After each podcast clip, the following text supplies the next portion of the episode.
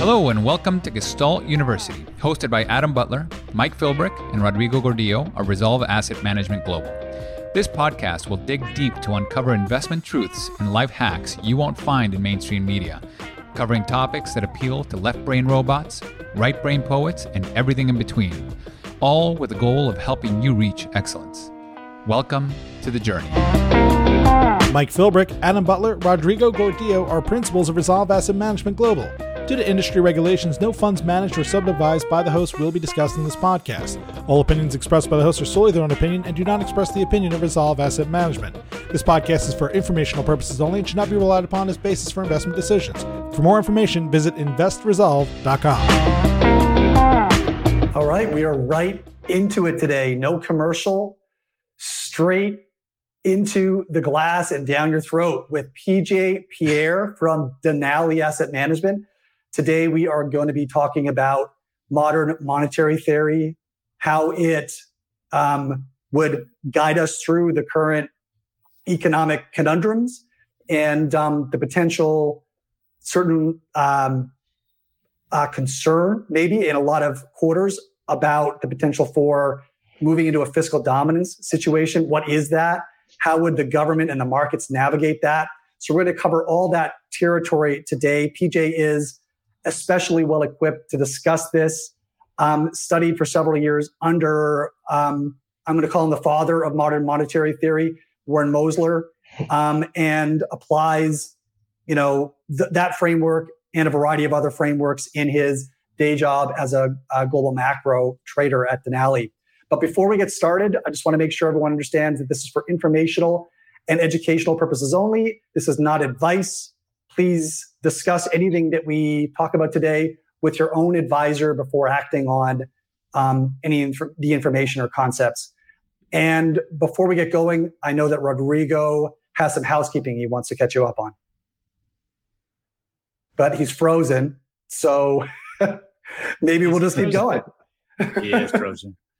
um, okay, well, you know, he was he was super.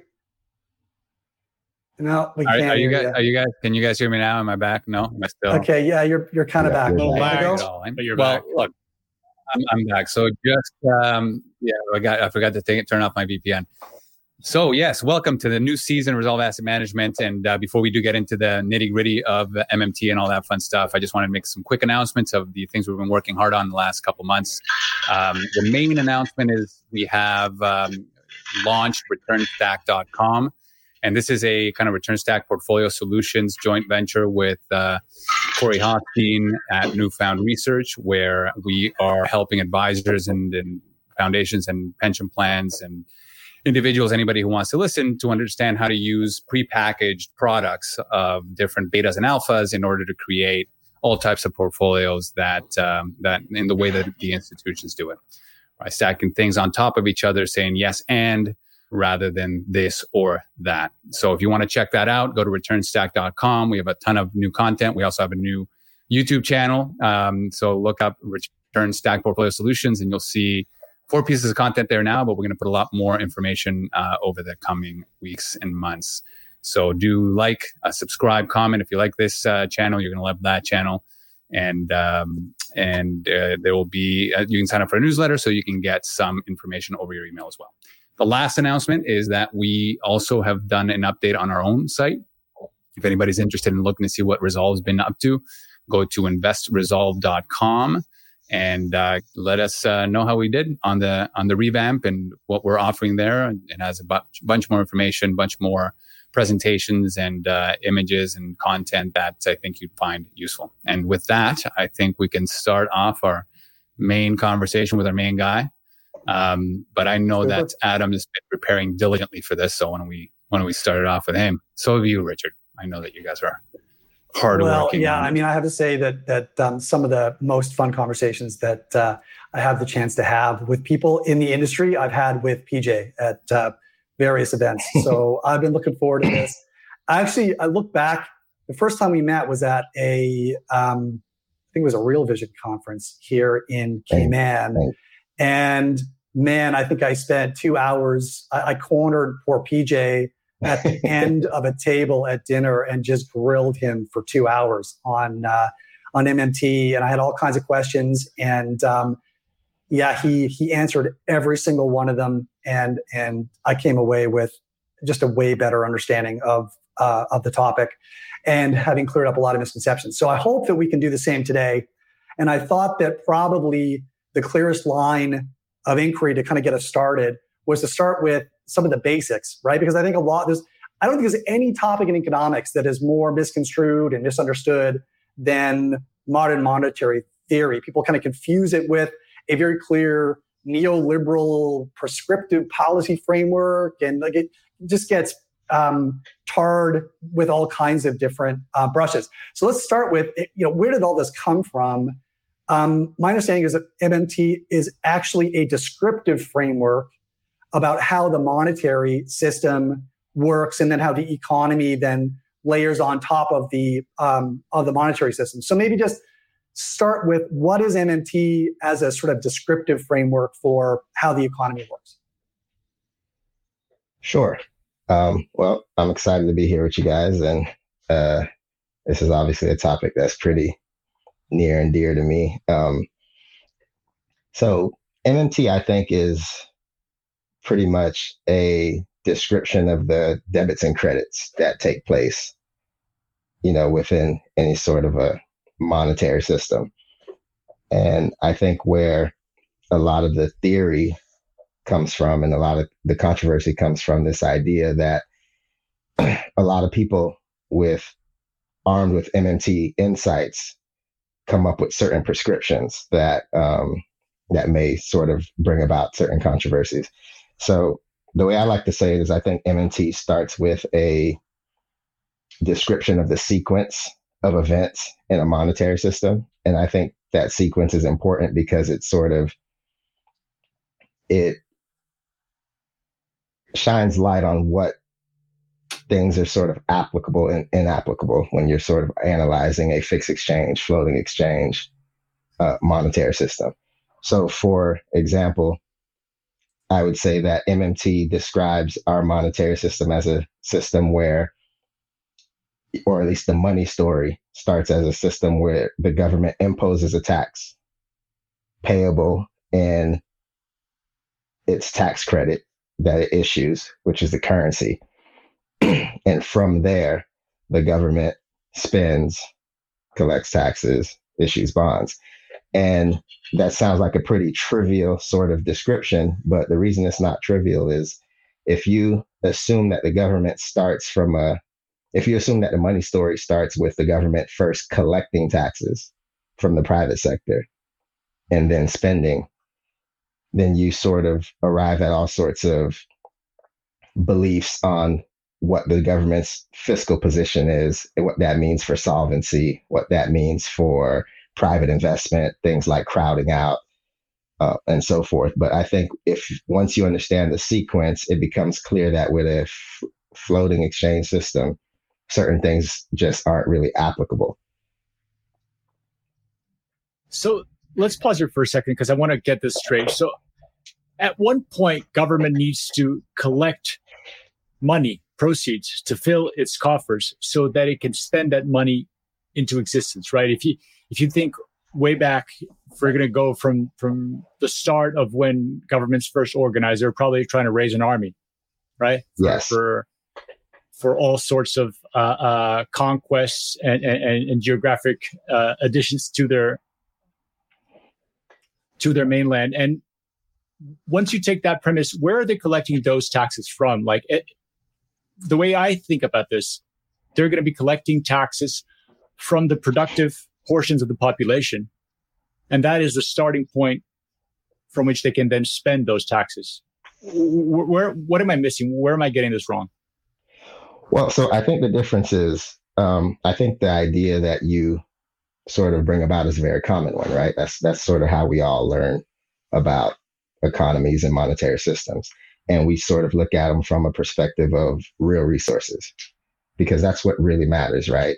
The currency is just you know, debits and credits on a balance sheet or, you know, something printed on paper or minted coin. It's the real resources that the currency buys that's really important, that really drives the economy. So we think of we like to think of it in terms of real resources. But if you think about it, when the government first collects dollar, uh, first collects taxes in USD, that sort of creates a, it sort of, you know, begs the question, where did the private sector get the USD in the first place? So, well, you know, I guess the USD would be the medium of exchange through which it has to pay those taxes, but the the the value that is accrued through goods and services is happens uh, uh, above and beyond what the government is doing, right? Above and beyond whatever medium of exchange is being used for that. Would you, sure. agree with that? Sure, but but for the transaction, you know, when when the greenbacks were first introduced, U.S. dollar, which is the unit of account that we most typically analyze, uh, you know, being American centric um, here in the U.S. When the government first issued greenbacks, and you would ask the question, how was the government able to spin greenbacks into existence? How how how was the Union Army, you know, able to be mobilized with this currency thing that didn't exist just a year before? And it's because the federal government imposes a tax payable only in greenbacks, which then allows them to spend those greenbacks into the economy as people are basically unemployed with respect to this new tax credit. And then they're able to then go work, earn that tax credit, and, and remit it back to the government. And th- this this concept isn't as controversial as you think. The concept of revenue, I mean, the revenue translates to return it's to return the tax credit back to the government. It, it, it was never like the, it, it was never the tax paying public was never the source of that credit in the first instance. Same way if you go to a ball game on, you know, on Sunday to watch a, you know, to watch a football game or soccer, whatever sport of your choice, it doesn't matter. And you see people going into the stadium and they're handing tickets over to the ticket attendant they're returning those tickets to the ticket attendant. Those tickets first came from the stadium and they're being returned as a credit, as an admission credit that gets you in the game. And when you understand that sequence, it sort of makes a, certain things, I think it keeps you from making certain mistakes. Um, you know, it would, for example, it keep you from making, you know, the mistake of the infamous widowmaker trade, thinking that, you know, where's, you know, who's going to buy the JGBs. So, you know, this is a good short because eventually this these rates are going to spike. It prevents you from that sort of thing because you understand that the credits used to buy purchase JGBs are first put into the economy by the Japanese government when it spends, and then are only returned to it when the government taxes or if there's a deficit issues JGBs. But if I'm using your example then, and let's say the government is raising taxes for the first time. The greenbacks have yet to be spent or or distributed into existence. I would imagine the first time those taxes are being levied would be through the collection of precious metals. And I know that this doesn't quite apply to the way the economy is run today because we're no longer we're in a fiat system now. There's no longer uh, a gold-backed currency of any sort. But originally, I would imagine gold, silver, and maybe other types of precious metals were raised in taxes, and that became then the ballast against which greenbacks were were were issued. Right, the the especially back in the beginning, those greenbacks were were IOUs that people would then claim that there would there was the thought of there was a claim behind uh, for precious metals. So I guess what I'm trying to understand is this very beginning of this this premise that MMT established establishes that governments spend this money into existence and then recollects it back as taxes. The way I envision this is governments first need to collect taxes from the population. And the way I am envisioning this through your scenario is collects dollars, collects, uh, sorry, collects gold, collects silver, and then establishes critical mass for this ballast that then becomes the monetary system. Well, so if you actually look at the way it's played out in history. It's it's very similar to what you're saying, except for the government doesn't the government doesn't just show up and collect your the government like say on a fixed exchange system or, or on a gold standard, the government would accept gold or silver, precious metals in exchange the for taxes. But what the government's actually doing is the government's purchasing your gold with its tax credit, which you then have and then can use to pay your tax obligation. so it's it's a purchase in the first in the first instance. It's it, it's similar to like in the banking system when you get a mortgage. You know, it's it's accurate to say that the financial institution is purchasing your note when it issues you that mortgage and it's paying for that purchase with commercial bank deposits. And when you look at it from that sequence of credits, it keeps it keeps everything in line in essence. Yeah, I mean, when at the foundation of, of most modern countries, whatever precious metals are held in reserve at the government were typically seized. they weren't they weren't harvested through taxes, right? They were seized through either conquest or right carry seizure on whatever landmass um, that you're defending.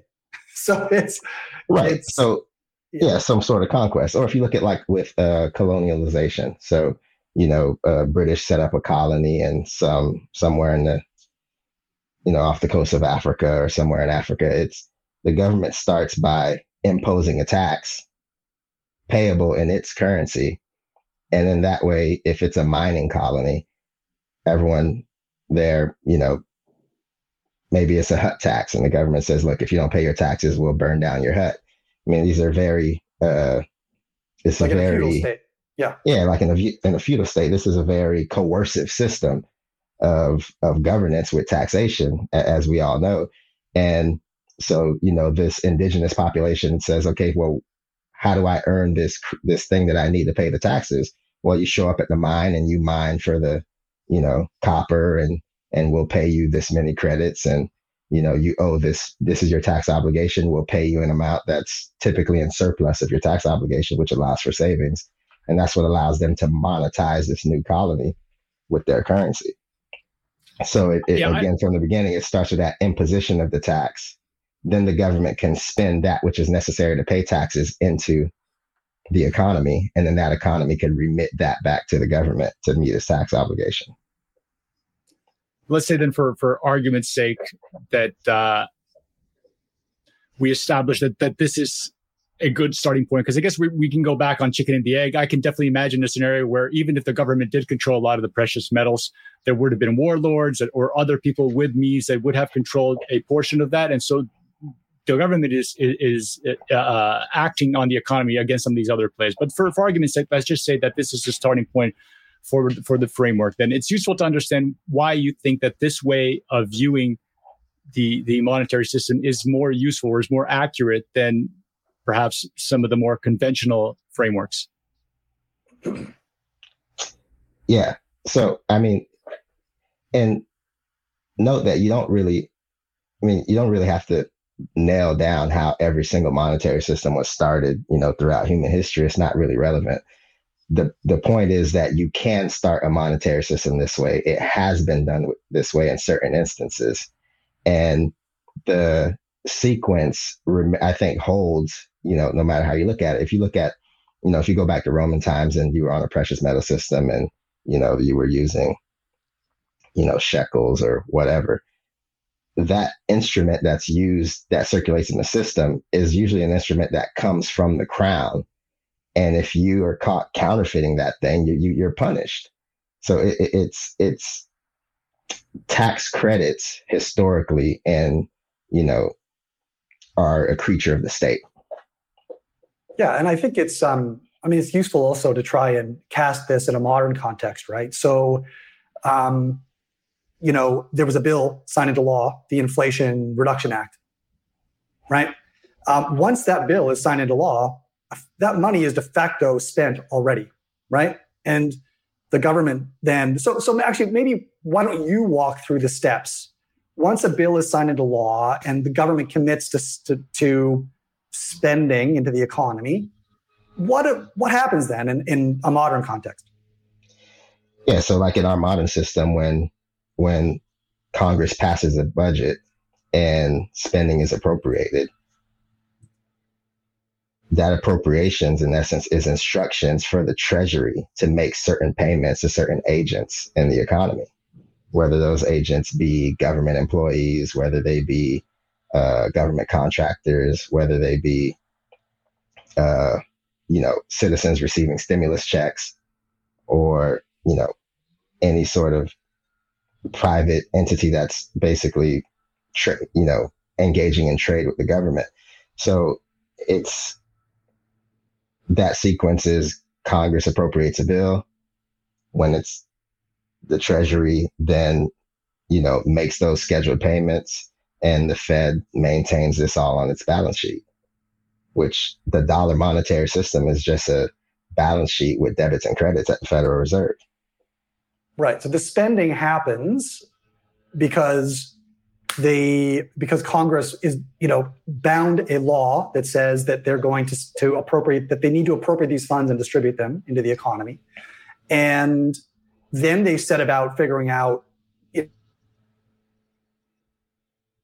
account to pay this. Do we need to issue new um, funding sources in order to raise the money to go pay this? And at some point in the future, some of the money that is paid out into the economy is then returned in the form of taxes. Yes. And and whatever balance hasn't been used to pay taxes yet is evidenced by the national debt. You know, sits in you know savings accounts at the Fed, which is you know which we know as you know treasury securities. Sure, and and of course, whatever surplus whatever. is outstanding um, as government deficit is also definitionally private surplus. Right. You know, and, and that's just basic double entry accounting. I don't think that's that's not something that's controversial. Yeah. So so the, you know, in, in many respects, the government creates the um, the wealth and the private sector and the government distribute that wealth right? Well so see i'll be careful to use the term wealth right? Because i think that's where that's where some of these controversies come from and and and these discussions because you know some people argue well you know mmt proponents believe that uh, currency is real wealth. And you know so terms like wealth terms like money can be a little bit too ambiguous i think for sort of pushing forward a discussion. But what it what that does create are the net financial assets that accumulate as dollar denominated savings in the private sector. Right. Gotcha. You know, if you're so, an Austrian, if you're an Austrian, you don't believe that's real wealth. right, right. And I want to get into the role of the banking system too here, because you know that's that's a, a very complex dimension of the whole MMT framework that um, it's important to tell that story. Um, but I want to dwell out for a second on the fact that, I mean, do you agree, first of all, with the uh, assertion that um, under the, the, the framework that exponents of MMT view the monetary system, that taxes are not a mechanical constraint on spending? And if so, do you think that like that, that may be a source of discomfort with people who are sort of first learning about how MMT views the monetary system? Yeah. I agree with you that I think that can sometimes be a source of discomfort. I also would like to make the point that I don't think that that's a controversial statement, right? I think almost every modern school of economic thought understands that a fiat currency issuing government isn't revenue constrained per se. You know, the government can issue currency and spend. I mean, you you know, we see all the memes, money printer go burr. we understand that, you know, when COVID, you know, when COVID hit and they passed these appropriation bills, you know, 2.4 trillion in spending, that the government didn't hurry up and, you know, mobilize the IRS to collect that 2.4 trillion first before they could issue those checks. So it's not really a controversial statement. I think what might be controversial or the point of contention is do MN as an MMT proponent, do I believe that the government can spend infinite sums of uh, its currency into the economy and never, you know, without any real consequence. And I would say that that's often a mischaracterization of MMT. I mean, the idea is the government's not revenue constrained and the government can issue that currency, but then there are consequences.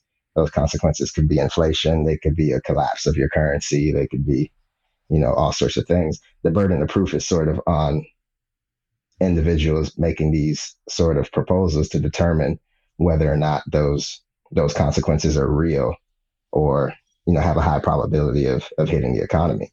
So you know when when Congress appropriates a budget, it shouldn't be so concerned on you know balancing you know spending with tax collection as much as it should be looking at the full picture of if we are spending in deficit is this going to be creating an inflation problem is this going to cause us to have trouble with our per, if, with our desired trade position and so on. Is it so productive forth. spending, or are you actually just just kicking the can down the road? So I guess the the the, the revenue constraint comes from the ability to expand M2 or the, the, the monetary base, however you want to characterize it, versus the production of goods and services mm-hmm. that can meet that additional monetary base, right? So so I guess maybe it would be useful to to establish a couple of flags on the sand to kind of understand how you're thinking and how your framework jives with our understanding. Would you agree that this recent inflationary episode that we've had over the last couple of years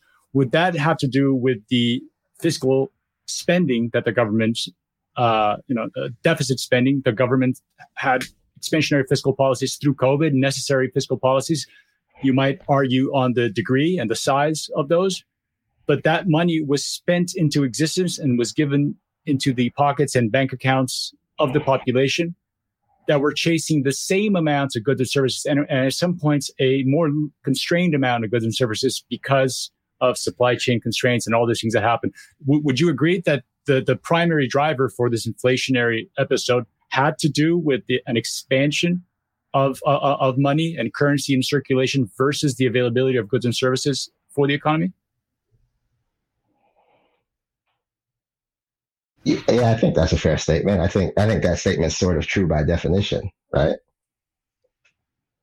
So okay, so maybe maybe a better, a, a more general sort of way to approach this is um, taxation is not a constraint, a mechanical constraint on spending. What are the constraints on spending? And if you violate those constraints, what are the expected consequences and how are they observed? Yeah, so I think the simplest answer I'd say is the government spending is constrained by goods and services offered for sale in exchange for its tax credit, right? So, and at at any given price level, there's a certain amount of goods and services offered for sale. Like we all understand markets, and sometimes you have to cry up the price to try to, you know, to try to command more goods and services, and which is which can be known as inflation. But if you're in a situation where, for example, if you have a shortage of some critical resource, you know, no amount of spending is going to allow you to purchase that resource resource if the economy is net short. Um, so, you know, there is go, there's always going to be potential real resource constraints. Um, but, you know, more fundamentally, you know, the government could ask me to, you know, if I'm a coder or a programmer, the government could ask me to write a program and I could just, my services could just not be available for sale. I could just not take that job, right? You know, government might ask you to sell your house and you may, you know, you may decide to not sell your house no matter what they offer.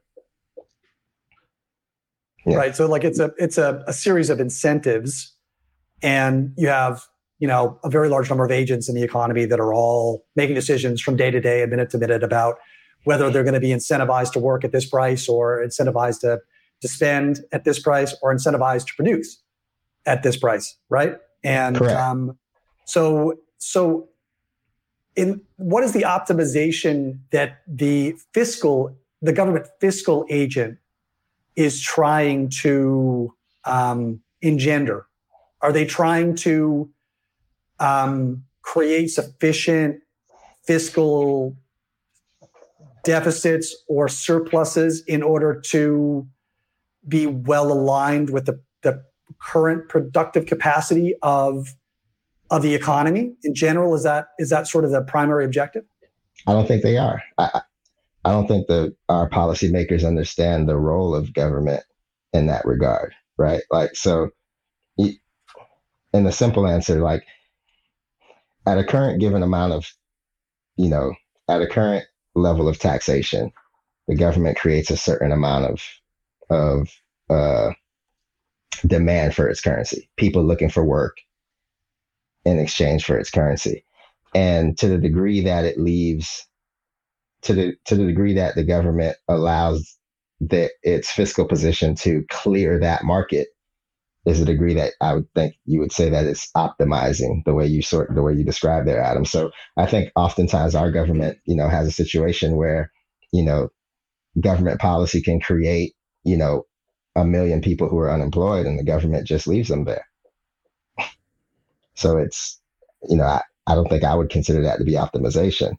Um, and I think that's that's also another I think important inside of MMT is understanding that when the government imposes a tax based on any given level of taxation and private sector desire to net save, you could always see whether or not the government spending is adequate for full employment. And it's evidenced by, you know, by how many people, you know, are, are unemployed. So you know, anytime that you have high levels of unemployment, the government could easily move those people, uh, employ that labor either via, you know, a tax cut or a spending increase. And it doesn't really matter what your politics are. If you're, you know, a conservative, you probably propose, you probably would prefer a tax cut. And that's fine. And if you're a progressive, you might desire to pay people to clean up the oceans. And that would be a spending increase uh, but you know, from an economic standpoint, and for what where that leaves the government's fiscal position and the economy's uh, the economy's net you know ability to net save and where aggregate demand sort of levels off is is going to be the same you ends know? the same place. Right. Yeah ends up yeah. the same place. You know those just become political decisions.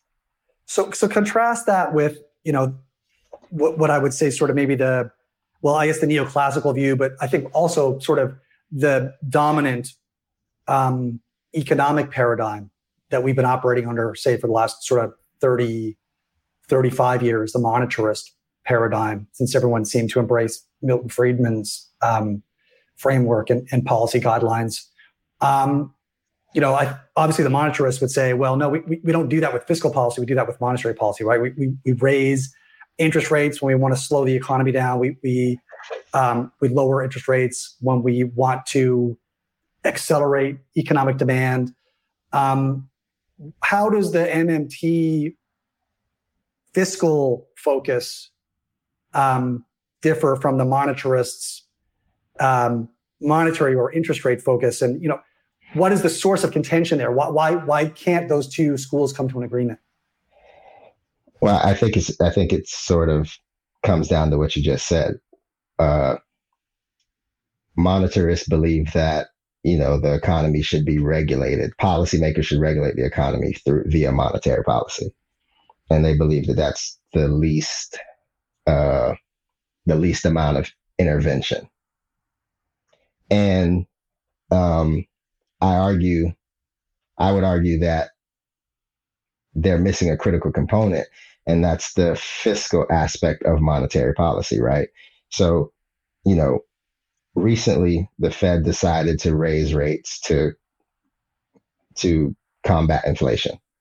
You know, simply put. Well, when the Fed raised rates from, you know, near zero, 25 basis points to, you know, five and a quarter percent, five and a half percent, that increases the amount of interest the treasury has to pay on the outstanding debt. That has you know that has implied fiscal uh, ramifications. And those fiscal ramifications are you know can't sort of just be hand waved away i think that you know that that's real money that's you know, the at, at the current debt load and this level of interest, you know, the government's paying, you know, paying a trillion dollars of interest payments a year to the private sector. Um, and I, you know that that number is probably not a trillion yet because some of that debt hasn't rolled off yet at those lower rates. But as that debt rolls off, you know, doing simple calculations, you know, that real soon the interest expense is gonna is gonna be well over a trillion dollars. And I mean, if you you'd have to say we live in some pretty interesting times, right? Just a couple years ago, we were talking about how how much responsibility the Fed bears for for income inequality with their zero rate policies and their you know non-conventional monetary policies like QE and so forth. And well, now we have a situation where the Fed unilaterally decided to increase the amount of money the Treasury pays to people who already have money in direct proportion to how much they have, using up limited fiscal space, and there's there's not even any debate about it. You know, if if the if Congress decided that they were going to increase spending by 500 billion, you know, there'd be tons of debate. You know, people would one side of the aisle, you know, would you have to both sides of the aisle would have to agree for anything to get passed, so on and so forth. Well, I mean, we live in a world now where central banks just unilaterally could, you know, put 500 billion of extra fiscal into the economy. Yeah, whether and, they want to or not, they, right. they want to or not, they're playing the fiscal game. They're right? playing the fiscal game. Right. And uh, but but the political party line is that mom and pa kettle who save in their savings account, they can finally start getting a five percent uh, nominal rate of interest. Yeah. That they hadn't gotten. Yeah, and I mean, you you could make the argument that it's a good thing that people could earn income on their savings, but I mean, we're not even. No one's even making the argument. You know, it's just we're not even debating whether or not that's a good thing or not. We're just we just accept it as being sort of just a uh, unavoidable consequence of trying to combat inflation. By the way, assuming that Kettle can get five percent in their banks. This, yeah, that's true too. This would be What's a good that? time actually to, to bring in. Oh, he said it's not like Ma and Pa Kettle are getting anywhere near the Fed funds rate in their in their savings accounts either. So, no, yeah, not but yet. I mean, they can if they buy T bills though.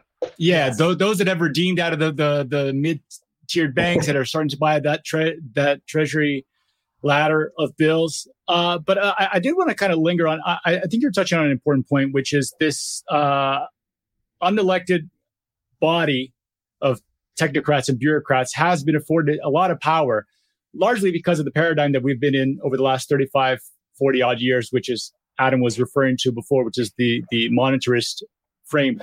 These guys, especially once they leave office and they leave their roles as central bankers, they have admitted that they should not have this much power in their hands and they have been clamoring for governments to step in.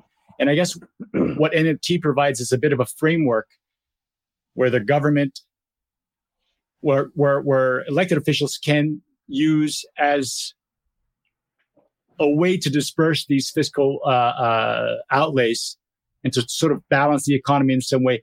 But I wanted to go back on this point that you were uh, talking about labor and, and unemployment being a choice. Unemployment is only a choice to the extent that you can spend that money and employ those people towards productive capacity, right? There, there's the old uh, uh, adage of having a group of people dig a hole, having another group of people patch up that hole. The GDP, you add to the GDP, you employ those people. There's no productive uh, activity happening there. So, so I, am wondering, do you agree that you can only employ those people and achieve full employment through the use of fiscal policy to the extent that you get those people to to act productively and, and, and to produce produce goods and services that are demanded by the economy? No, I, I think I'd have to push back against that, right? I would argue that our Congress isn't productively employed. I would not. I would not. I would not argue with that one right. Bit, but but but those checks don't bounce, and those and they're able to feed their families. Are they doing?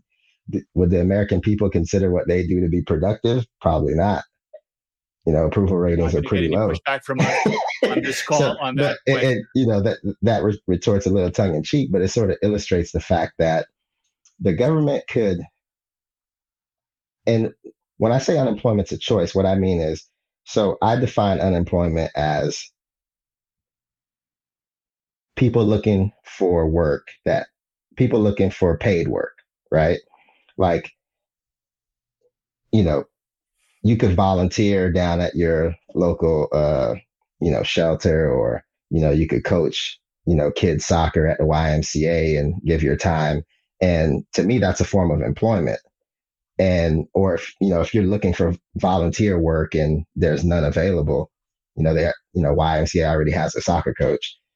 I don't consider that person to be unemployed per se. But if you're looking for paid work in the currency, uh, you know, and that which the government demands in, as payment of taxes is how I think unemployment is academically defined. And when you look at it from that framing, you realize that the government imposition of the tax obligation is what creates that unemployment. It goes back to what you're saying in the beginning, Richard, when you said if a government wants to, the government creates unemployment in the private sector so that it could hire those people. Like the government wants the government wants to, you know, wants a standing army. So it, it, it wants to create available soldiers who are going to then show up and, you know, conscript and get paid in their currency and so forth. And so to that degree, you know, Congress can always pass full employment policies. I mean, we've we've seen this uh, during COVID. I argue that during COVID, the government passed full employment policies. You know, the they we locked the economy down. People stayed home, but they got a paycheck in the mail because the, you were just employed by the government. You know, people who are receiving unemployment checks are, are they're employed. They're just in the public sector.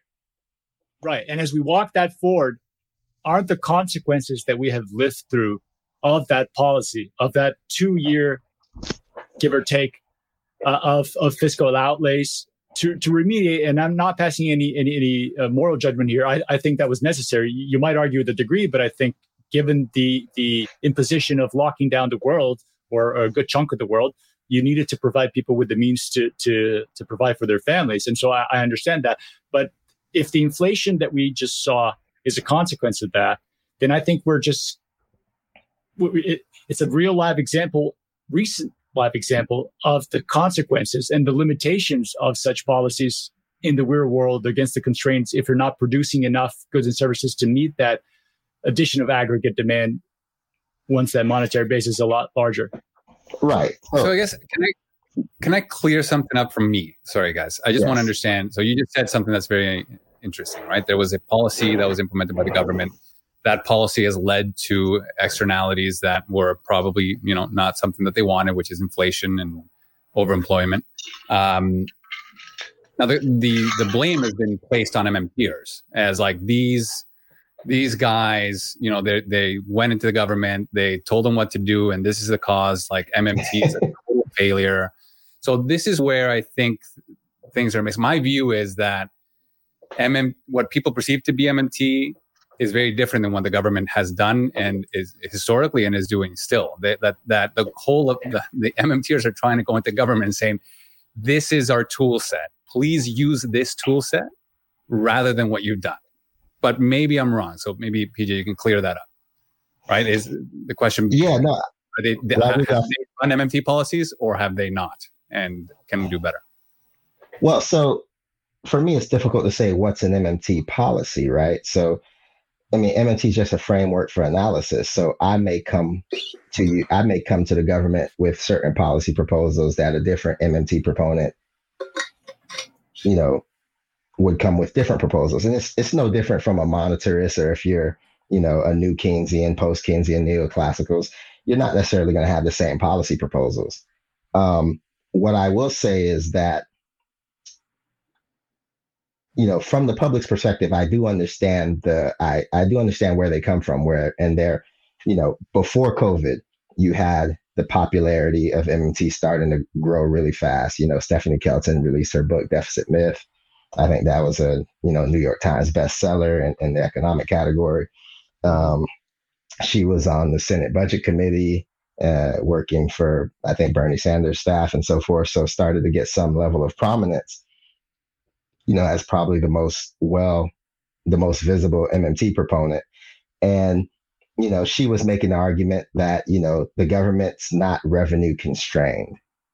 So in other words, if if we say we want to rebuild our infrastructure, we're not constrained by, you know, the budget position. We're constrained by whether or not we have the available resources to do it, to get the job done and making these arguments. So as she was sort of, you know, I think correctly from my perspective, trying to push back against sort of like this, you know, budget myth. And then you get COVID, and then the government acts in a very unrevenue constrained fashion. I do understand people saying, well, the government did MMT. And I mean, you know, I think I think the government acted in a fashion where it recognizes that there's no revenue constraint. But I I think most MMT proponents would argue that the government is always ready to act in an unrevenue constrained fashion when push comes to shove, right? You know, when it's time to fund the Iraq war, you know, they don't go out and raise taxes dollar for dollar. They deficit spend and pay for the war. And so on and so forth. And, you know, when Bush, you know, passes the, you know, Bush tax cuts and prescription drug D, you know, that blows out the deficit. You know, Ronald Reagan trying to win the Cold War, that blew out the deficit. So the government, I think, I think governments will act in an unrevenue constrained fashion, but the political banter is always around a budget position. I think that's like more of like a political football, right? You know, Rodrigo, your party's in power. I don't like the proposals you put forth. So I say, how are you going to pay for it? You know, my party's in power. You know, if we have enough votes that we we we sign the bill and we pay for it. And it, it, you know, that's that's just more like political gamesmanship than than anything else. I think you know most right. people would. In would an agree. ideal world, what would happen is, and what what happens in the real world is, it becomes bipartisan when it's a disaster and we need to fix it. Yeah, when it's a crisis, when and, it's a disaster.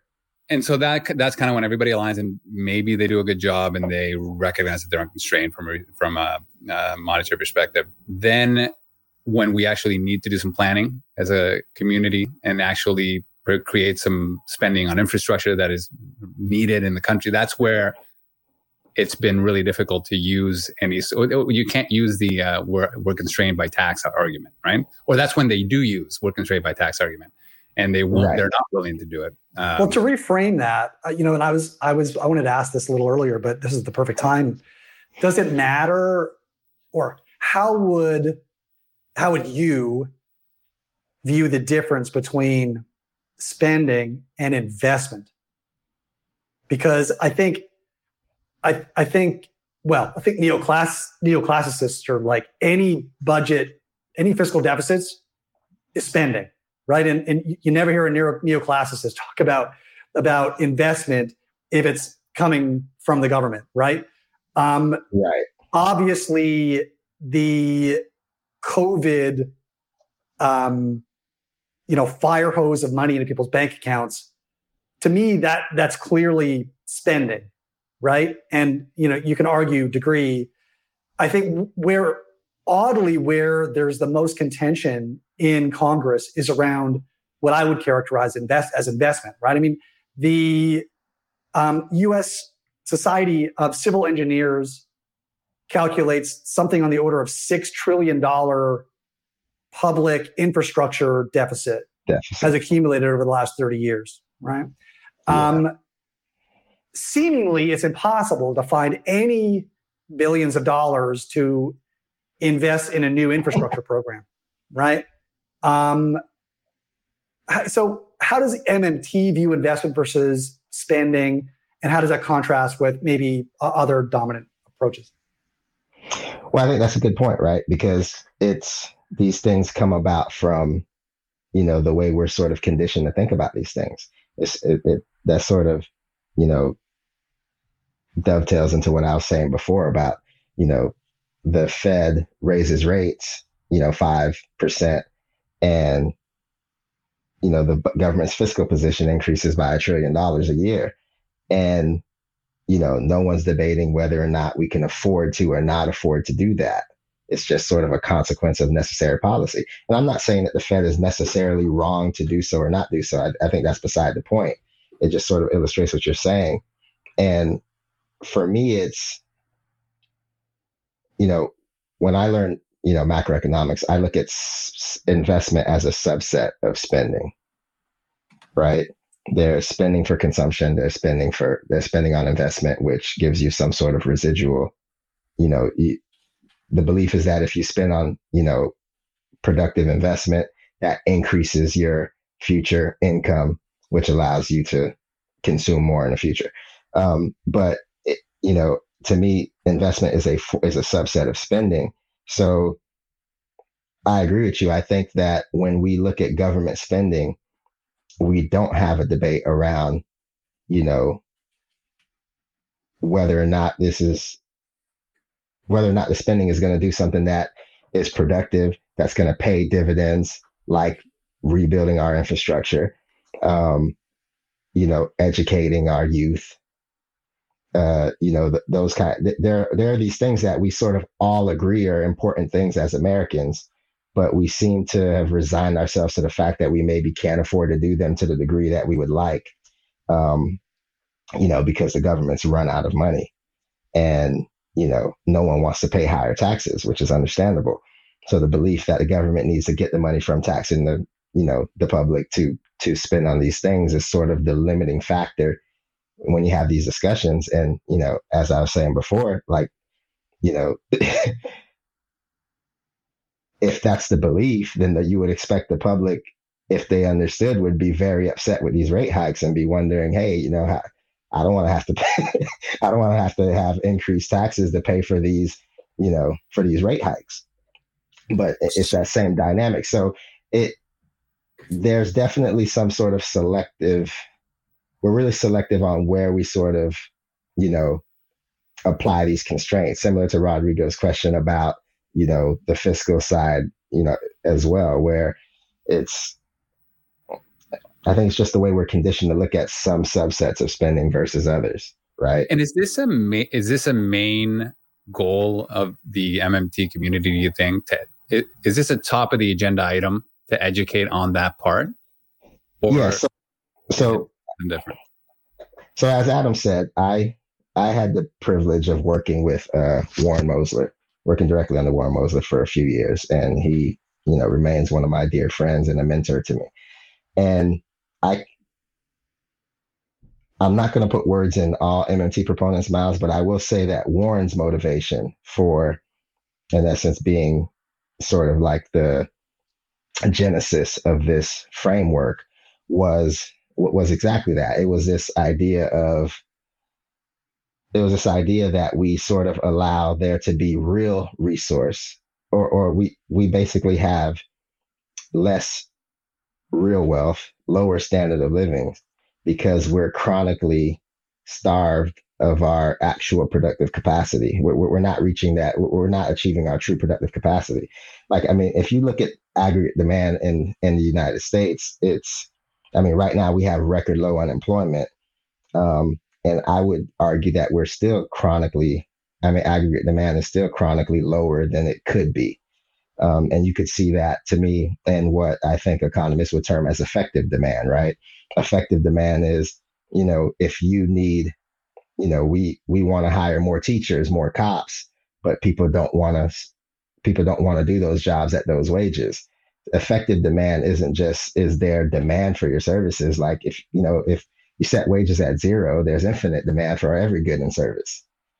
Um, you know, how many personal assistants would you have, Rodrigo, if, if they were free? Maybe 10. not but not enough. not enough, right? But if you have to pay them, that's when you see where effective demand really is. And I think that we that we've sort of just been chronically starved um, of aggregate demand. And you know, not in all periods. Uh, there are bottlenecks, like like we saw post COVID, where you you know there were there were real labor shortages there were people who were you know hesitant to go back to work you know a lot of people lost their lives from covid those are some of those people were people in the labor force um, who are no longer people that didn't want to go in because they had enough money in, the, in their pockets not to have to work right so those menial jobs might have not been if i yeah. could not work or work in a shitty job then that's a different yeah, thing or, or you know i could afford to stay home and it, by staying home, I could watch my kids. If I go to work, I'm going to have to pay for daycare, and then that's too expensive. You know, so people are making those sorts of economic decisions. Um, and so, yeah, you, you have those sorts of bottlenecks. But I think if you look over the last, you know, 40 years, we've, you know, our productive capacity has been running, you know, most of the time well below 80%. Um, and our capacity uh, utilization. And it's, and I mean, you see it, you see it in the effective demand. It's like, you know, companies want to hire truck drivers, but they're paying a wage well below what people are willing to accept to do that job. You know, what does that tell you? That tells you that based on the current level of taxation and the private sector's desire to net save, there's not enough effective demand. There's not enough aggregate demand to basically support to support employment at certain levels. Okay, I, I want to understand does demographics play in this? Sorry, right? Because we, we've touched on a few topics now that are kind of, in, in my view, uh, uh, uh, circling the drain around this issue of demographics, which I, I think has changed, has evolved quite a bit in the last 40 years. And some would argue that it was the coming of age of the baby boomers of the 19 in the 1970s and 80s that propelled much of that increase in aggregate demand and part of the inflationary uh, that we had throughout that period. So I wonder if you might kind of bring demographics into the picture. How does that play into the MMT framework? How, how does it? How does the MMT framework contend with the role of demographics, aging population, and maybe you might sprinkle in uh, an analysis or, or, an understanding of what that does to the participation rate in the in, in labor, which is what we've seen is at historic lows and has been for some time which I think touches a little bit on on some of the things you've been talking about just now. And, and how that ties into effective demand, which I still want to understand how we measure that in, in like just the measurements generally. Right. Yeah. I mean, I think I think the demographic point is a very important one, and and I I'm also uh, sympathetic to the view that a lot of the you know a lot of the boom we had in the 70s and into the 80s had a lot to do with demographic trends and that now we might be seeing demographic trends sort of going in, in the other direction as boomers are retiring. But what I I'll say that I think some people sort of use demographics like you know to do too much work in their modeling, um, because if you I mean if you look at it like for example with millennials, you know a few years ago, people were saying things like, "Oh, millennials just aren't really interested in in household formation. You know, they'd rather live in the basement and take trips and go to concerts. They care more about experiences than things." But then, and as YOLO. soon as a and YOLO exactly, but as soon as unemployment fell below six percent, all of a sudden millennials started buying homes and and buying things, and it's so so. So I, I do think that there you know that you can't discount demographics of uh, you know of course because i think demographics are sort of fundamental to the demand picture. But i do think that you when you're when you're thinking about optimizing you know your real wealth as a nation um i think you can make the argument that we have that we have not done those sorts of things. I mean j- just look at something simple as like the tariffs right? Like so you know we've decided that we decided that Canada was selling us lumber for too cheap, making it too difficult for US lumber producers to compete. So we imposed a 17% tariff. I mean, that's like you're you're literally telling your neighbor to charge me more for the you, we still need Cana- Canadian lumber. It's not like we had a surplus of US lumber and Canadian lumber was just it, like it, it was still a critical part of the entire demand stack and all we did was make that component of it more expensive. Um, like so, when you look at the inflation story, I think not enough not enough is being said about what about the role that tariffs played in the inflation story. I mean, Biden came in office and he doubled down on the Trump tariffs, and those they went from 17 to 34 percent on Canadian. Yeah, the special interest group and benefited, but uh, the rest of the population did. The rest of the population had to pay high prices for lumber. so and it's so you, you get those sorts of dynamics that you know that really sort of suppress um, aggregate demand. And, you know, I don't know if I know of a really good measure of effective demand. I just know that anecdotally, to me, it's it's just sort of obvious in the fact that where when so for example, when the government passes, you know, Dodd Frank, right? It causes it imposes a, a higher level of regulatory burden on financial firms and on bank on the banking system, banks. Banks have to hire more compliance officers, so on and so forth, to meet this compliance. Well, you never hear you never hear JP Morgan say, you know, we were trying to hire somebody to do compliance, you know, we are going to pay them a hundred thousand a year and no one showed up. It's like, no, because there's effective demand for that job. But you hear it with a truck driver where they're trying to pay them, you know, $30 an hour, you know, $25, $30 an hour. And it's like, well, no one's showing up. It's like, yeah, because maybe you need to offer 35, 40 to get people to show up for that job. And so I think anecdotally, you could sort of you could sort of get a sense of where effective demand is based upon where the current economic incentives are allowing you know certain labor markets to clear where certain other ones aren't. So so how would mmt in that particular example like an, an mmt policy maker come in and say okay i think we can fix this by doing what? How do you, how do you yeah. How do you incentivize yeah much better.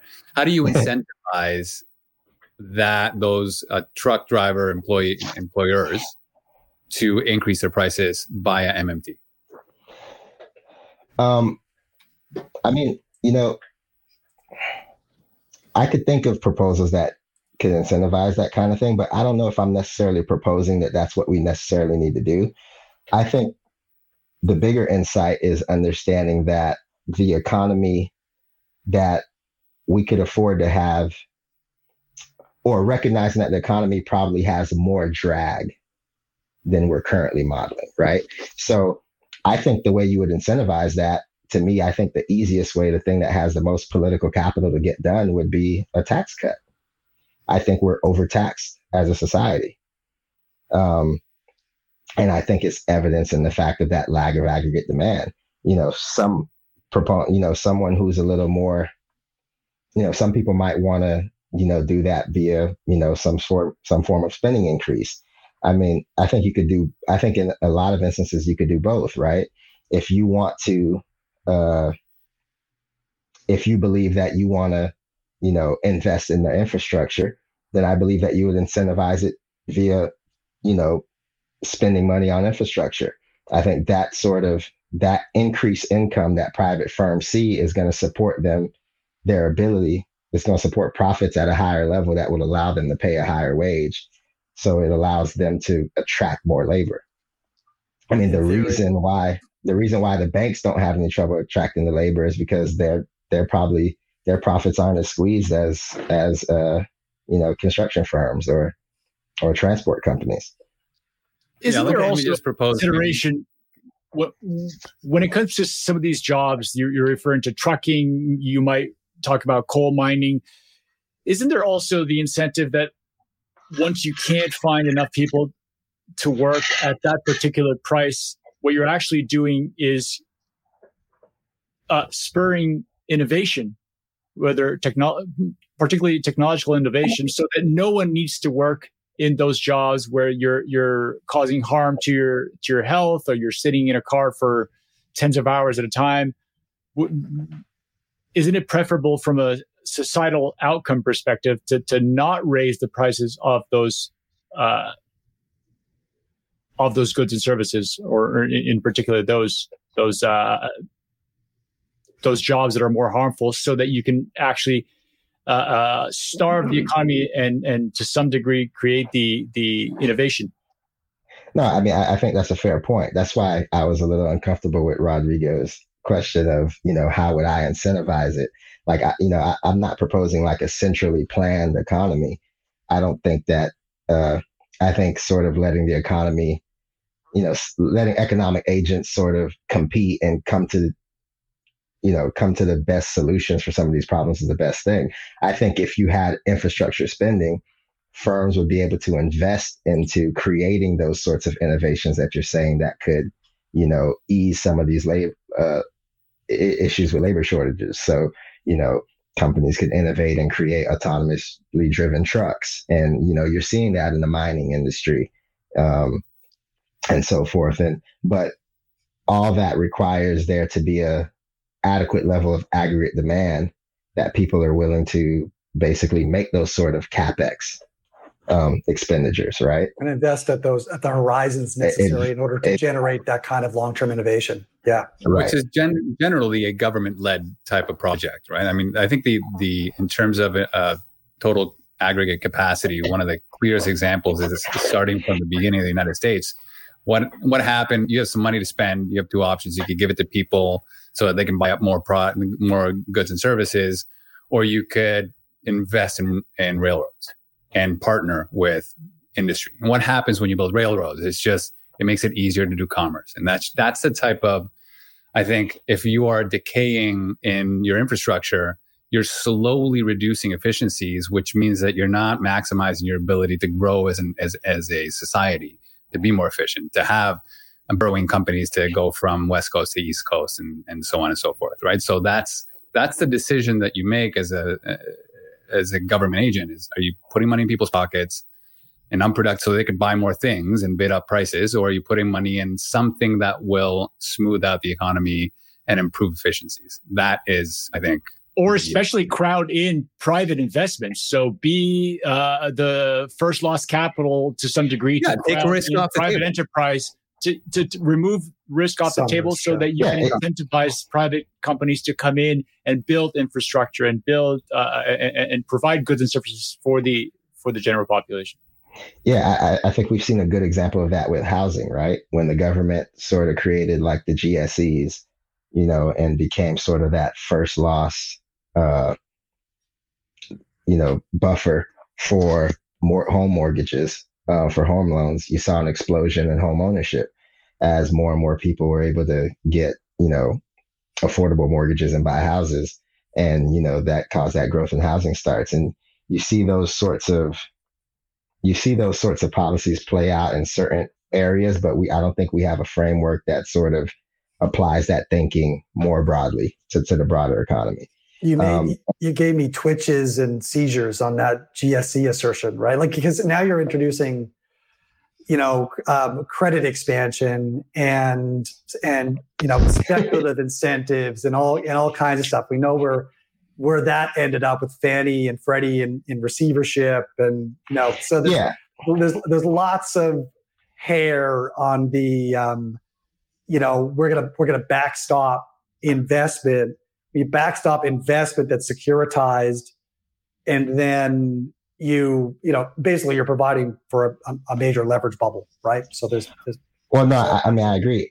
I think that there's dynamic. I think there's ways that you could sort of I think that those policies were sort of mismanaged, right? We had that implicit government guarantee, but then we also had laissez-faire regulation. I don't think if the government's going to guarantee is going to backstop an activity, I think they should have a very narrow set of rules on how you're able to basically do that thing, right? Like, um, you know, the government trains the government trains and arms a marine, and they don't just let the marine, you know, roam around and, and pull the trigger wherever he chooses. uh, and, That's the plot to Jason Bourne. Isn't that, isn't that the, the Bourne story in a nutshell? but you know, the government could just step in and buy house or and build houses too, right? Um, they could, or they could um, incentivize municipalities with massive um, you know, yeah, see, tax breaks or something to, to build light rail and they certainly can regulate. In, they know, certainly can. I, I would argue that they're probably not the most efficient agent to do so. Like I'm not one of these people who you know the government's inefficient. No matter what the government does is inefficient. I don't think that's necessarily true, but I think it can be true in a lot of spaces. Right? There are a lot of things that the private sector is able to do relatively efficiently that I think, I mean, if the government was building houses, then I mean, how many committees would it take to agree upon the floor plan? uh, the yeah, army could do it really efficiently, but look, the army could do it. The army could do it no, very efficiently. Look, it's the regulations and the poli- like. It's it's what Elon Musk complains about in California, right? Like yeah. you can't build anything. The government can over-regulated economy. Sometimes there's, there's so many different governing bodies okay, that okay. have Okay, okay, okay. You know, I, am gonna, I'm gonna, I'm gonna press pause because I, we all could, could roll, we all could roll on this for for another two hours, right? But I want to make sure that we we also hit on a few uh, a few other topics.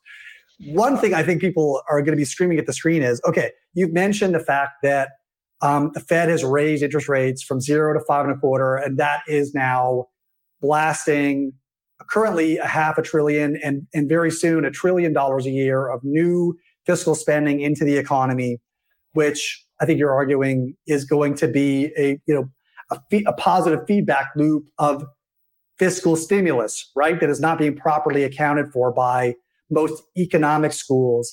So, um, what would you have them do instead, right? So, so we have this inflation problem. The Fed has stepped in. They've tried to um, to curb inflation by by this rapid increase in interest rates. First of all, what what does the monetarist school say about what why raising interest rates is likely to curb inflation? Maybe if you wouldn't mind spending a few minutes on that, just you know, because they're not acting without some belief system, right? They think that this is going to work, right? So why do they think it's going to work? Why don't you think it's going to work? And what would the MMT school, with your framework and understanding, recommend instead? And maybe let's not forget that in addition to raising of interest rates, we have QT happening in the background. So, right. which is a hugely critical uh, component of the monetary tightening that's happening right now because it is forcibly removing uh, uh, reserves from the system. But but please expand on that, Pierre, if you wouldn't mind. Yeah. So, you know, I think you know, our policymakers are operating from the framework that by raising interest rates, they're going to sort of, they're going to limit credit.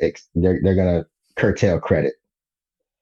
And by doing so, they believe that that's going to slow the economy down enough to basically, you know, bring down prices. Um, so, you know, and then that's where we get into the discussions of soft landing hard landing, so on and so forth. Um, so the belief is that, you know, the government's going to basically curtail, you know, the Fed's going to curtail economic activity through lending channels. And, you know, whether or not that's going to cause a recession or not is debatable and so on and so forth. But that's how they believe that they're regulating the economy. They're, they're hitting the brakes.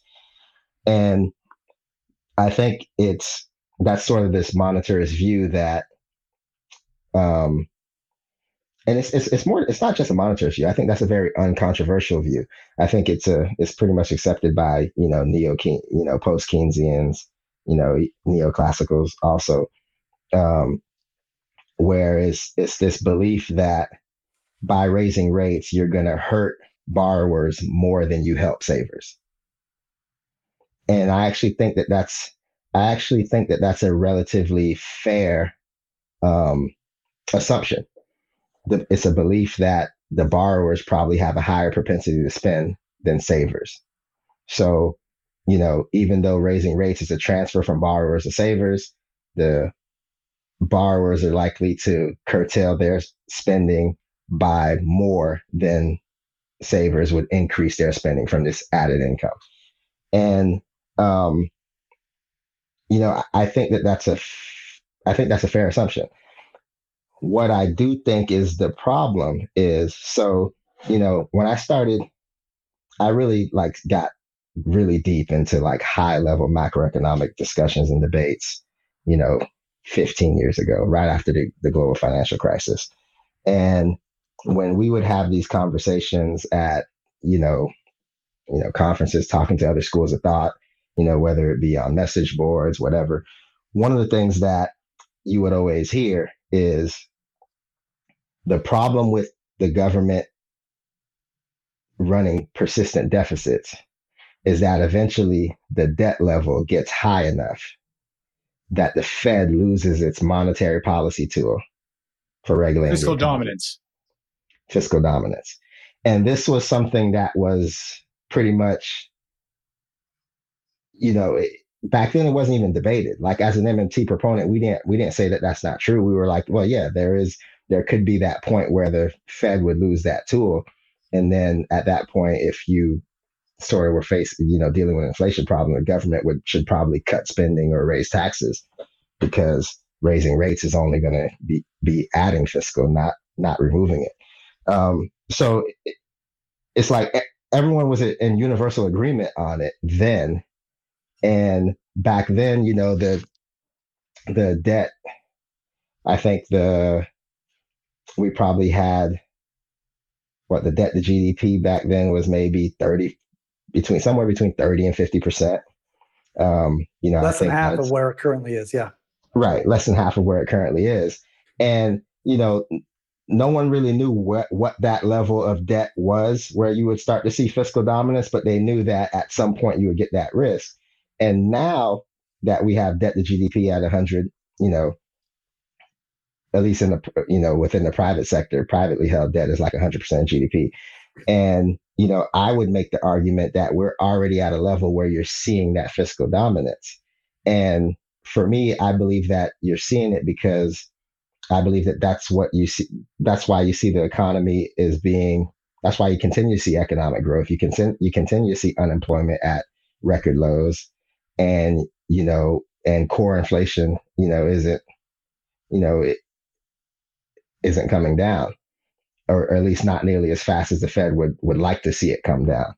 Um, and to you know, I in my opinion, I just think that the burden of proof is on those who believe that. I don't think the burden of proof is in, is with the fiscal dominance camp. I think the burden of proof is with those who are saying that no, this debt level is not so high that we're seeing fiscal dominance. Um, and you know, so you know, you, get the argument that well, no, monetary policy just works with you know long and variable lags. Um, and MMT proponents aren't, this fiscal dominance view isn't a view that's universally shared by MMT proponents either. Most of the MMT academics actually, you know, were pounding on the Fed and saying, hey, the Fed's going to cause a recession by raising rates, so on and so forth. You know, guys like, you know, me, Warren Mosler, you know, Mike Norman, a few people were kind of saying, oh, no, I don't know. I don't think so. I think the interest on the debt's going to more than make up for whatever, you know, whatever pullback you see in, in lending. And and I mean to this point, we haven't even seen that pullback in lending. So what that tells me is that tells me that savers are spending a portion of that excess income, and that portion is enough to support the current level of credit creation and uh, employment and economic growth. And and I think it's I think it's the risk is if the Fed, so I mean, it, it puts the Fed in a real tough spot, right? So if the Fed says, okay, so higher for longer and inflation remains persistent, God forbid inflation accelerates. I mean, with oil prices rising, there's a real risk inflation could accelerate. So the Fed goes, all right, maybe we have to do another another couple hikes. I think it gets to the point where I think there's some positive convexity in how much fiscal dominance actually supports. As they hike rates more and more, I think that starts to be that much more excess spending because to me, it's all about it's all about net savings desires, right? We work, we earn, and then we, you know, we pay our bills, we pay our taxes, and we try to net save. We try to reach our savings position. And the any surplus income we have above our desire to save, typically we find some way to spend it. And that spending doesn't even have to be in the form of consumption. I think that's where I think some macroeconomists, I think in their models, kind of miss the boat where they only model consumption, you know, as a form of spending that can create inflation. Investment can also create inflation, right? If you're you know, spending money and giving it to VCs that are giving it to, you know, these all sorts of, you know, we're going to change the world. Buy all these batteries. You know, buy all these batteries. Or, I mean, you look at, you know, businesses like WeWork, we're going to lease out a bunch of buildings and subsidize our customers to come in them. So we're just going to create growth at any cost. I mean, all these kinds of things are, you know, are demand channels that can support prices at higher le- higher and higher levels potentially not necessarily but it's it's possible so is the is the mm is your view that it's like okay, I get that that's what could happen with the way we're going. Um, so raise hiking rates might be the opposite of what we want. Is it then? Yeah, I, is that the is that the goal? I think so. I, I like to me. I think I think the government should be. I think we should be a little bit more targeted in what we're doing with these policies, right? I mean, I'm sort of describing a situation where we're sort of as a as collateral consequence of fighting inflation, we're paying more and more interest income to savers, you know, to bondholders. Um, we could have a we could have a more thoughtful policy where we don't do that, right? We could have a more thoughtful policy where we keep rates at a, you know, we keep rates, you know, at w- whatever levels desired. I don't know. To me, my my preferred rate would be zero because I think that's the rate policy that's the least uh, amount of government intervention. Like to me, like a positive risk free rate just means that every borrower has to pay that much more. You know, like there's no reason the risk free rate necessarily has to be positive, and all that does is just you know push out this, you know. Doesn't that create all sorts of externalities of when it comes to uh, wealth inequality, asset bubbles, doesn't that kind of lead into this uh, Minsky moment of disequilibrium when we have when you have this free money and this, this fanciful thinking, like very creative uh, interpretations of investment and and, and I mean. Th- that's been the narrative, but I mean, I, I, don't know. I tend to push back against it. Like, I mean, we, we we didn't see those sorts of things play out in Japan but we did see them in the last decade in the US. Did we not? But we we also saw them in the 90s in the US when interest rates were 5%.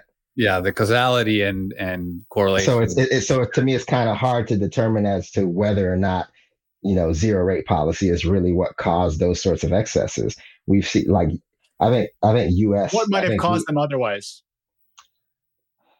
I think it's just sort of the way we our institutional structures and the way we sort of uh, the way our institutional structures, you know, allow spending and wealth to be accumulated in our economy. It allows enough of it to accumulate with capital, and then capital is always looking for a way to, you know, invest and and you know for at, at returns, and and you get these, you get sort of when you get large pools of capital, you start to see you know investments that can be not as prudent as you would see when capital is a little more scarce amongst allocators. yeah, I think there's a lot of truth in that. I think there's there's an important um, thing to to I think explore a little bit, right? And it's it's not just the savings glut, right? The Bernanke savings glut, which um, I think is part of what you're alluding to, right? Like there are there's a huge well, there's actually there's a small number of extremely wealthy institutions and people that that need a home for their capital and they're all competing for for returns and therefore the you know you've got too much capital chasing too little production and there and that's and that's where you get low yields and therefore high prices right? Right and, and and then you start to go up the risk ladder when you're making these investments right which was kind right. of the stated objective of of qe when it first uh, the the the idea was to actually compress risk premiums to to to to incentivize banks and private investors and the, the general population to take on more risk and just to, to, to spend more to, to reduce the incentive for for risk free saving. Well, I, I think that became the narrative, you know, after the fact. I, to me, I feel like ex ante QE, the idea of QE was to give the banks excess liquidity, thinking that that would then spur lending. And clean up their we, balance sheets to some degree as well. Right. Help them with a, a, balance sheet recession, which was was clearly the the main culprit of. Uh, yeah, I, I think the MMT policy was sort of born from what I believe is a misconception that banks are sort of reserve constrained when it comes to lending. This idea that if they have excess reserves, they'll do more loans, and it's just not it's just not how bank lending works, right? I don't know if we have enough time to pull all these these different threads that are coming up, and there's so much interesting. But I did want to ask you something because you do offer a, quite a nuanced view. your views are very nuanced with regards to MMT and how it fits into uh, markets and the economy versus some of the other things I've heard. And particularly, I, I read the, the deficit myth and I heard Stephanie Kelton talk about it uh, uh, in a couple of interviews. I was very curious. She said something that stuck with me. And I'm, I'm from Brazil originally, and, and that jive, that did not seem to resonate with our experience of hyperinflation, which was the role of inflation expectations and she suggested that inflation expectations was was something of a myth, or it wasn't really a a uh, strong variable that could lead to the self fulfilling prophecies of higher inflation begets higher inflation, and that was precisely the type of uh, pernicious uh, cycle that we saw in Latin America. In Brazil, uh, Rodrigo's from Peru, he saw that uh, from Brazil. I remember we actually had to create an intermediary uh, unit of value that was divorced from the old currency and the new currency in order to yep. break the back of inflation expectation. This was a Nobel Prize winning concept. So I'm curious, what role do you Someday see? you're going to have to tell the whole story there, Richard, because it's a fascinating one. So maybe we'll do that next time. But yeah, yes. I, I, think yeah. I think you got I think you guys should bring Warren on the show and kind of dive a little deeper into like some of the specifics of like that Latin America experience. I think that'd be a good show. Mm-hmm. Um, but if, yeah, if he's no, willing to come, if you want to do the introduction, we'd we'd more be very happy to have him. Yeah, yeah. I, mean, that, I don't think that's a problem at all. But no, I think to to your point, see, um, so with inflation expectations, I think what this is kind of a hairy one to kind of j- jump into here because so I think it kind of really goes to whether or not you are describing inflation as academically defined or what we more casually the term, you know, coin as inflation, which is just an increase in prices, right? Inflation as academically defined is a continuous and constant increase in the price level. And it's, and you should sort of be able to measure that across all prices broadly. It's never going to be everything, but it should be pretty much universally felt. Cost of labor should be going up, cost of housing, cost of energy, you know, and I think that's the inflation that, you know, uh, Milton Friedman says that inflation is everywhere and always a monetary phenomenon in the sense that you can't have it without an increasing money supply because eventually you just run out of money. The economy crashes and the economy becomes liquidity constrained and then that, that stops. So for that to be persistent, you need that growing money supply. It's a truism, um, right? The, everywhere yeah. always a monetary. It's true, but it doesn't really explain. It doesn't do a whole. It doesn't really explain anything. I think if if the infl- you know I can't really speak directly to the inflation that you were experiencing in Brazil, but what I will say is there's this belief that so like for example with COVID, there's this belief that when you know prices increase, that it's going to run away to the point that you know every agent's going to compete to increase their prices, and then you sort of get these sorts of inflationary spirals. And I don't know if I believe that's always true. Now, I do think a lot of Latin American company uh, countries had government indexation to inflation. And that was I a think, huge variable, uh, especially indexation, salaries and and, uh, and auto triggers of inflation indexing for sure. So I think it's the inflation indexing that allows that. So you have that higher amount of government fiscal that's supporting those higher prices at these higher levels. I think in situations where you don't see that sort of indexation, I don't think inflation is able to just run away based off of expectations that way. Uh, there's just gonna. That explains a lot Brazil, actually. Richard. You know, it does. yeah, tre- uh, treasury inflation protected uh, notes, right? Whatever. When they were higher than uh, the interest rate always, right? It so was the salary renegotiations. Every year you had salary repricing and, and salaries would go up by the previous year's inflation. And right. so, and that that becomes a self fulfilling prophecy. But also the bonds, the government bonds would provide those as well would match the the yield, and so that's why would anybody invest anywhere else but bonds? And if that's monetary, you're just creating a self fulfilling prophecy. Yeah, I, I, I, remember I remember Warren was talking to a Fed staffer, or actually no, uh, someone from the Treasury, and he was saying, you know, why do you guys sell TIPS? TIPS are sort of just redefining your currency lower. Um, basically, like we're yeah. saying with indexation and, you know, he struggled to find a good reason as to why they sell TIPS, except like except that Bridgewater. right. exactly, and, and it's so it's. I think it's always those sorts of dynamics. I also with Latin American countries, a lot of times too, you have to be careful of there's often some kleptocratic policies that go on too that can really, really spur inflation. so yeah, you have these dynamics where, you know, the state's making loans to private individuals and then forgiving those loans. Like yeah, those kinds sure. of so it's, those private individuals use that currency to buy FX and you know, puts pressure on the currency, puts makes imports cost more so everyone has to raise their prices because to in order to afford unproductive import. government spending and kleptocracy yes. is the name of the game. So, so well, in are, fact, are, are the combined names of the game. So. What Fujimori did in 1990 in Peru was once he took over and that just completely dissolved Congress and took over, he basically said, "We are going to create a deflationary shock." We're not going to pay interest rates. We are going to match up what the cost of grains are in Peru to what the cost of the world is. And it is what it is. Deal with it. And it was called the Fuji shock. And there was a momentary pain, but then it, it, it, it completely fixed the inflation problem in Peru. And we haven't had inflation above three and a half, four, like maximum 4% in the last 30, 40 years. It's been it's interesting. Okay, that's that's. I got to go back and rethink this. Uh, this is good. This is a great place to kind of. We're coming to an end here, But just last thing I want to ask you. So you got all, all this knowledge. How much of this knowledge and uh, kind of gives you a, a guide path for you, how you position portfolio?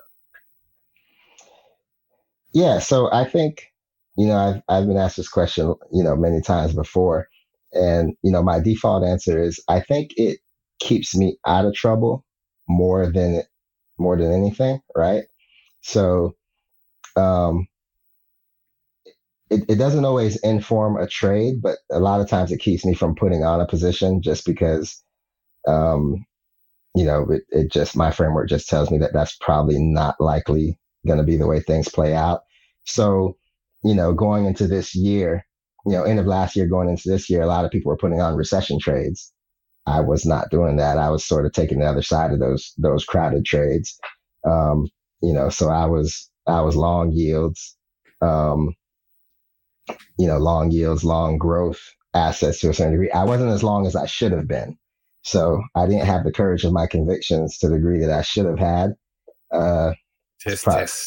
You know, to, to a certain degree, I was probably uh, now it's paying way too much attention to the changing options market structure, things like that last year and this year. So looking at a lot of things that were probably I should have just bought stocks and played golf, to be honest. perennial, that's the perennial faith of any trader, right? When you're right, you were too small. When you're wrong, you're too big. You, Wait, it's it, never going to be any different. It's, it's, never going to be any different. But so it, it, I think it's a lot of those sorts of dynamics. Um, you know, there was, you know, I think there was, uh, a lot of chatter over the last 12 months about, you know, J- Japan and yield curve control. And, you know, maybe now is the time to short JGB and, you know, trades like that. I don't think I get as caught up with. Um, so it, it, it more or less informs that. But the other thing is like, you know, the market's, you know, the market's never wrong, right? We all know that as market participants, the market is the market.